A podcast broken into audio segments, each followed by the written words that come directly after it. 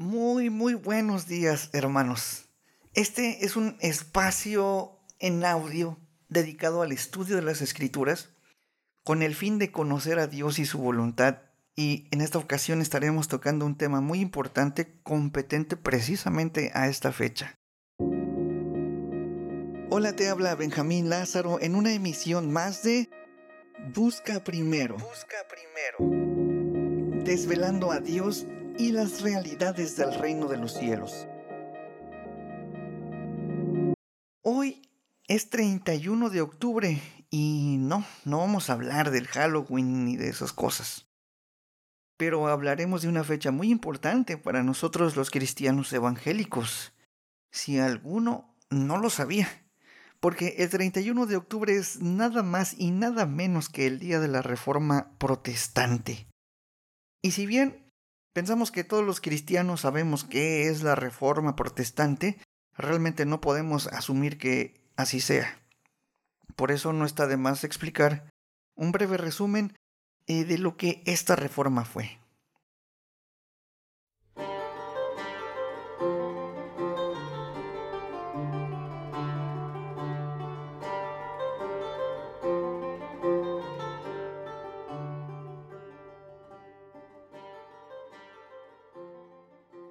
Según Wikipedia, se le conoce como reforma protestante o simplemente la reforma al movimiento religioso cristiano iniciado en Alemania en el siglo XVI por Martín Lutero, que lleva a una división de la Iglesia Católica para dar origen a numerosas iglesias agrupadas bajo la denominación de protestantismo. Otro nombre usado para este movimiento por algunos historiadores como Ricardo García Villoslada es el de revolución protestante. Fin de la cita.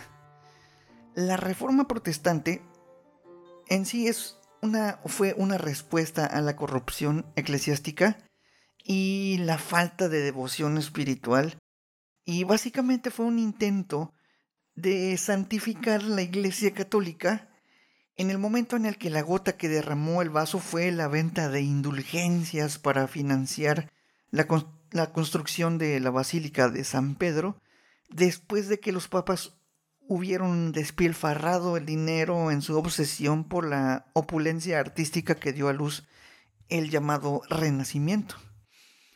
Las indulgencias son, según la Iglesia Católica, lo cito textualmente, la remisión ante Dios de la pena temporal por los pecados ya perdonados en cuanto la culpa que un fiel dispuesto y cumpliendo determinadas condiciones consigue por mediación de la Iglesia, la cual, como administradora de la redención, distribuye y aplica con autoridad el tesoro de las satisfacciones de Cristo y de los santos. Fin de la cita. En resumen, es el perdón de los pecados con una condición y la condición de ese perdón era, en esos momentos, en, esa época, en ese siglo XVI, el pago de una cantidad de dinero por el perdón propio o por el perdón de los muertos para quien era ofrecida esa indulgencia. Claro que esto se desarrolla eh, desde la época medieval temprana, aproximadamente del siglo V, hasta llegar a un sistema de penitencias tal que logra poner como centro estas indulgencias que lograron recaudar riquezas, por así decirlo, inmorales. Porque también se hacían indulgencias para saltarse cosas tales como tener que abstenerse de comer carne los días de vigilia, o sea, se, anticipaba un pago por ese perdón. O también, por ejemplo, para que la gente saliera lo más pronto del purgatorio y así evitarles el dolor y el sufrimiento pues a las personas amadas por la cual se ofrecía. Pero no podía faltar allí la manipulación de los pueblos en cuanto a su estado de salvación, en las que se predicaban cosas sobre el infierno y todo lo que ellos podrían sufrir por sus pecados si es que no iban al cielo. Entonces esto aumentaba más la culpa de la gente y por el hecho de que era imposible mantenerse así en total santidad, pues lo más viable era pagar con tal de no pasar los tormentos del purgatorio. Y del rico hasta el más pobre no importa si se quedaba sin el sustento diario, y a menudo eran ellos los que más creían y eran manipulados, podían aportar ciertas cantidades de dinero por la salvación propia o la de los suyos, aunque se supone que en ese tiempo ya existía el perdón por medio de la confesión. Y con este contexto, eh, finalmente, no fue una reforma en la que sucede con este intento en pro de la iglesia o de, erradicar la, la corrupción de la iglesia, sino una división. Una parte liderada por la iglesia de origen católica, que tras el llamado Concilio de Trento se reivindica a sí misma como la verdadera heredera de la cristiandad occidental, expulsando cualquier tipo de disconformidad y sujetándose a la autoridad del Papa, y la otra mitad que fundó varias comunidades eclesiales propias, generalmente de carácter nacional, porque a pesar de que la situación de inmoralidad de la Iglesia era lo importante, eh, la situación contemporánea se dio más en el, en el sentido de un carácter político.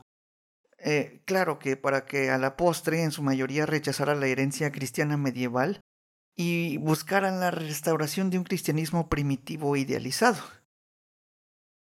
Por supuesto que esto crea una división de Europa entre quienes siguieron como países reconociendo al Papa como máximo pontífice de la Iglesia Católica y los países que rechazaban la teología católica y la autoridad de Roma y que recibieron el nombre común de protestantes. Esto lamentablemente no sucedió sin una serie de guerras religiosas por toda Europa, de persecuciones, levantamientos, masacres, etcétera, etcétera. Martín Lutero, quien es conocido como el padre de la Reforma, en realidad es uno de los varios sacerdotes católicos que tenían muy en su conciencia la necesidad de un cambio radical en el corazón del clero, puesto que antes de él hubo muchos más, entre ellos eh, los más reconocidos como John Wycliffe, John Hus, podría incluirse ya como Savonarola, y algunos otros movimientos independientes perseguidos que sobrevivieron hasta la época de la Revolución Protestante, que al fin se unieron a la causa y algunos otros movimientos exterminados por la Iglesia.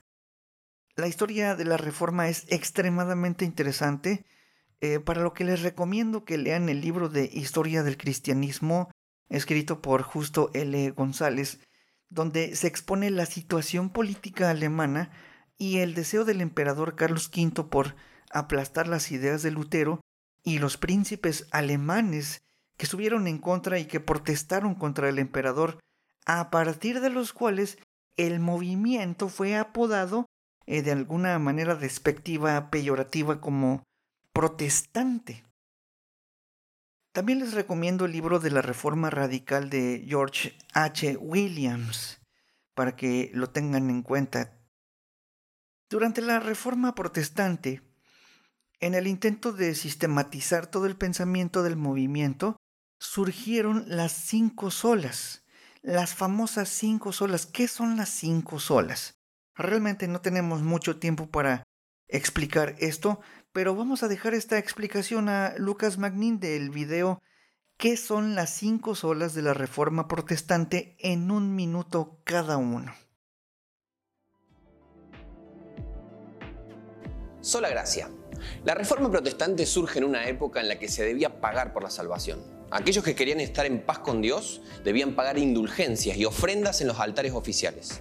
Los líderes religiosos se aprovechaban de la ingenuidad de la gente que intentaba comprar el perdón de Dios para poder así escapar del infierno. Pero los reformadores descubrieron en las escrituras que Dios no está en venta. La salvación es un regalo, es gracia, es gratis para todos los que la desean. No es nuestra capacidad de agradar a Dios la que nos abre las puertas del cielo, sino la gracia divina que se manifiesta en el perdón que la muerte y resurrección de Jesús pusieron al alcance de todos. Cuando decimos que somos salvos solo por la gracia de Dios, no solo estamos afirmando que el amor de Dios es más grande que nuestro pecado, también estamos diciendo que nuestra respuesta a la gracia será la gratitud, vivir en constante agradecimiento por ese regalo. Los que recibieron la gracia no pueden hacer otra cosa más que vivir generosamente. Sola fe.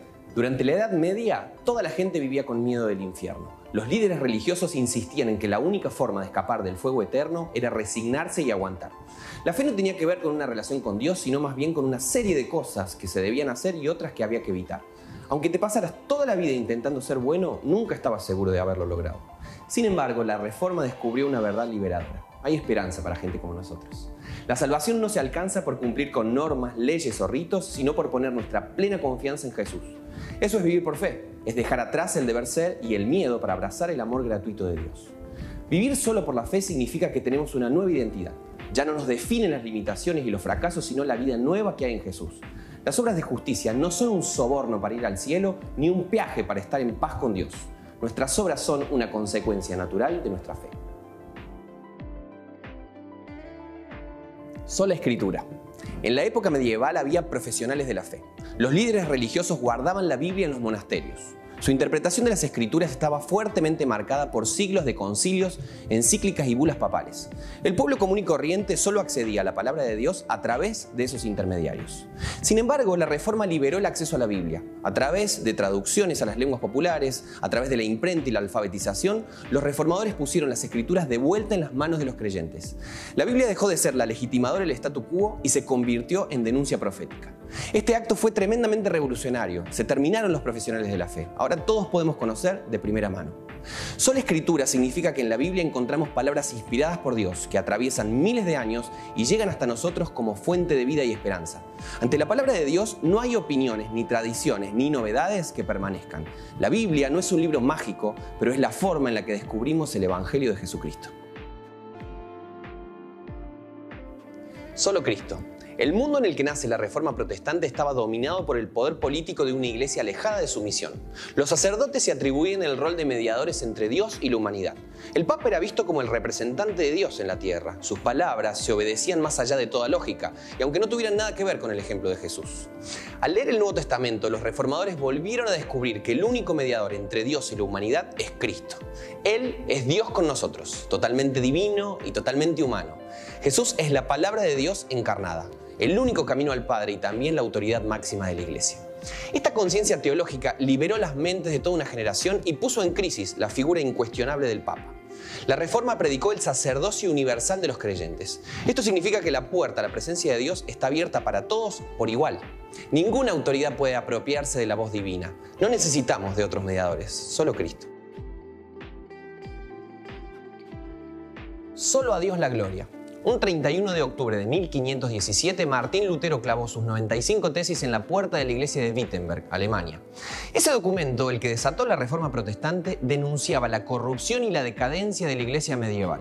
Los papas y obispos vivían como reyes, rodeados de lujo y pompa. Mientras los pobres se morían de hambre, el oro se amontonaba en el Vaticano.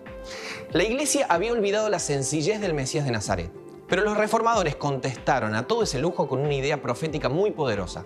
La gloria debe ser solo para Dios. El propósito de toda la creación es su gloria. Todo existe por Él y para Él.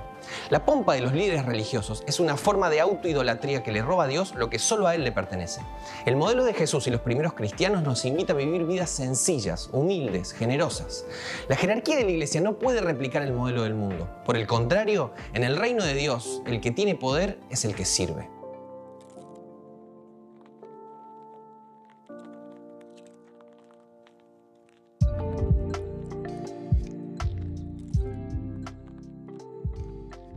Y este, si ustedes eh, lo examinan, realmente es el corazón de la reforma protestante y de la cual nosotros eh, somos herederos como cristianos evangélicos y las cuales se consideran como el centro de la fe evangélica que es compartida por muchas denominaciones cristianas, incluyéndonos nosotros. Básicamente, podríamos llamarnos protestantes.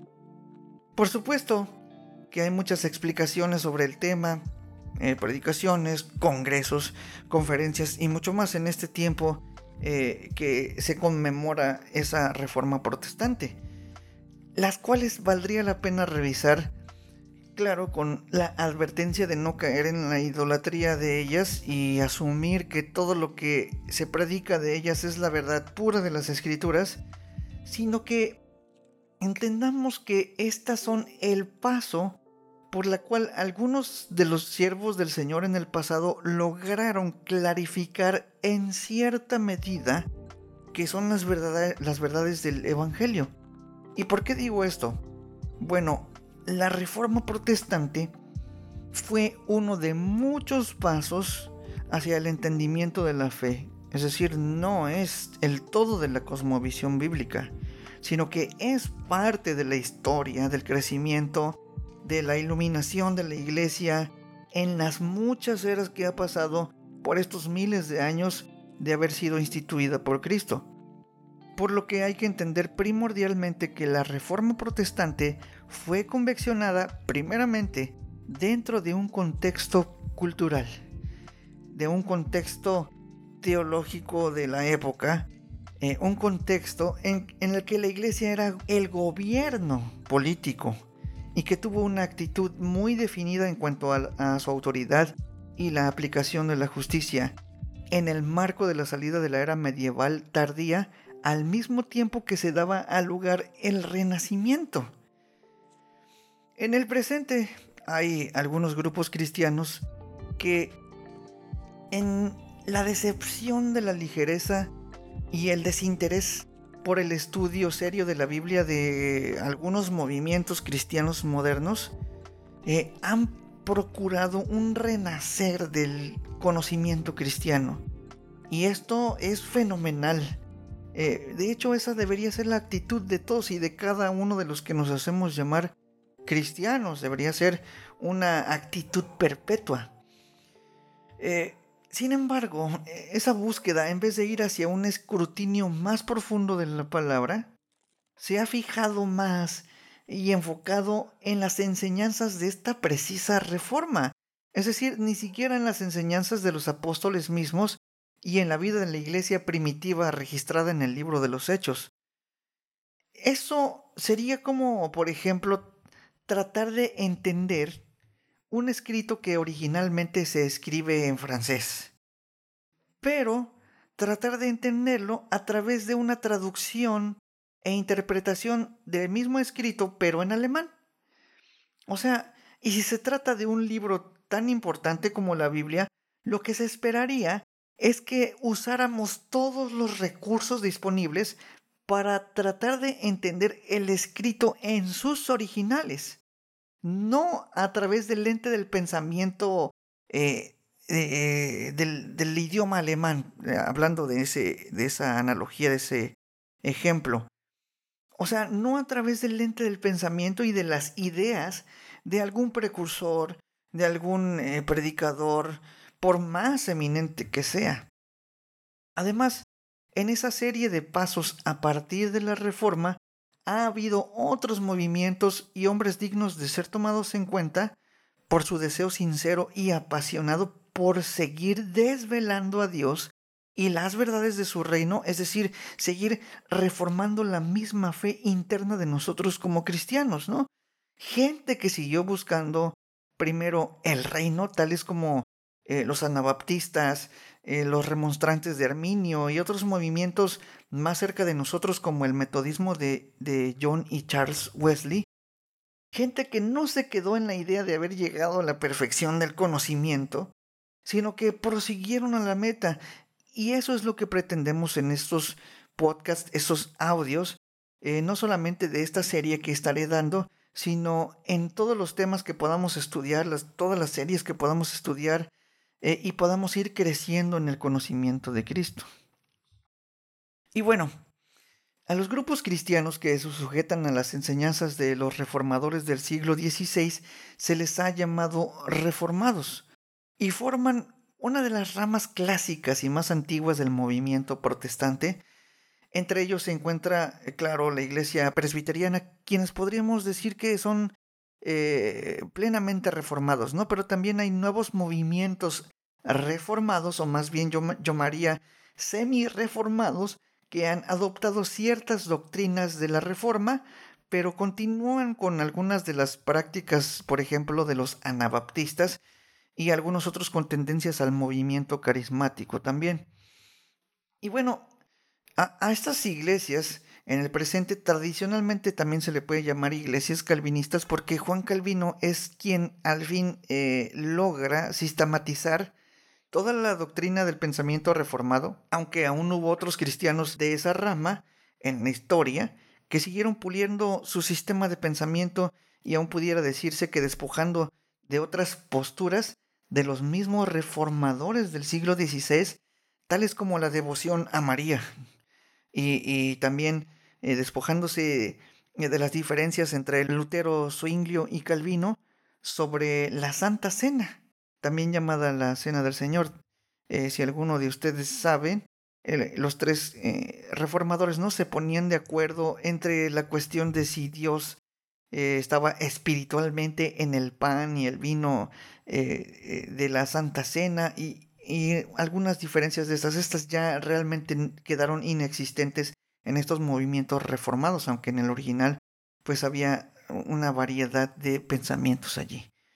Y bueno, el movimiento neocalvinista, eh, que también le podemos llamar de esta manera, según mi perspectiva, presenta un problema en el contexto del carácter cristiano. Y Pastor Laico, un bloguero cristiano, el cual recomiendo ampliamente, lo puedes encontrar fácilmente en Facebook, comenta sobre esto lo siguiente, que es muy, muy interesante. Vamos a leerlo.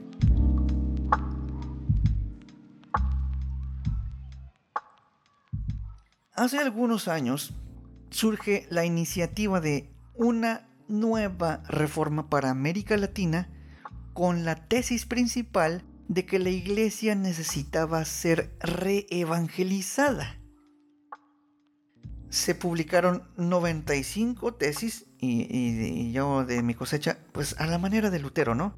Eh, sigo leyendo, que suponen soluciones a los problemas. En mi percepción, dice Pastor Laico, después de algunos momentos de auge, se ha observado un decremento en la difusión de la misma. ¿Por qué ha sido así?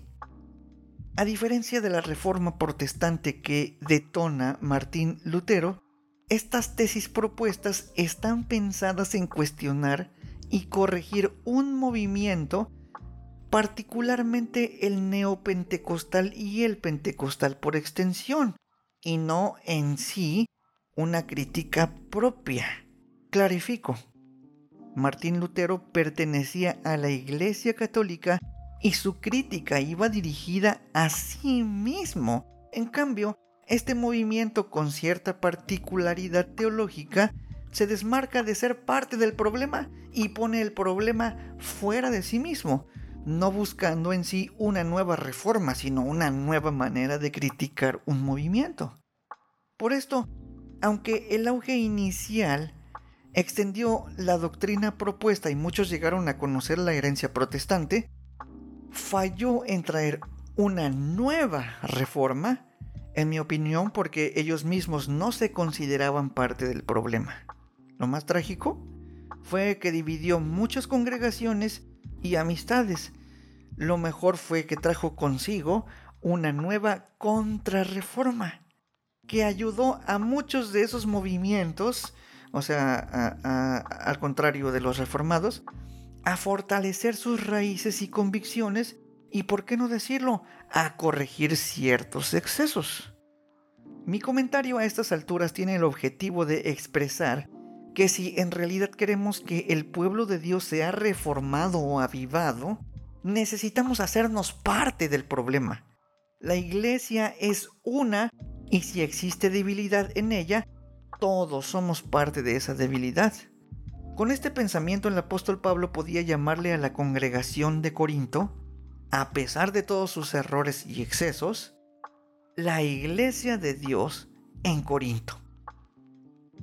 Que Dios nos ayude a estar reformándonos constantemente desde el lugar o denominación en la que estemos. Que no veamos inicialmente la paja en la denominación ajena, sino que saquemos primeramente la viga de la nuestra, para así estar en condiciones de ayudar verdaderamente al cuerpo de Cristo. De otra forma, seguiremos en guerras civiles infructuosas que no convienen. Fin de la cita. Y por supuesto que el propósito de esta serie de podcast no tiene como fin situarnos en una actitud separatista o arrogante, sino el de fortalecer nuestras raíces y convicciones de acuerdo a lo que creemos que la palabra de Dios dice. Esa será la premisa de toda predicación o de toda enseñanza o estudio que por dirección de Dios me proponga exponer. ¿Y por qué el título de esta serie? Bueno, esto y muchas cosas las explicaremos en nuestra siguiente emisión de Busca primero, desvelando a Dios y las realidades del reino de los cielos. Así que no se pierda el siguiente capítulo a la misma hora y por el mismo podcast. Yo soy Benjamín Lázaro y deseo de todo corazón que Dios les bendiga grandemente.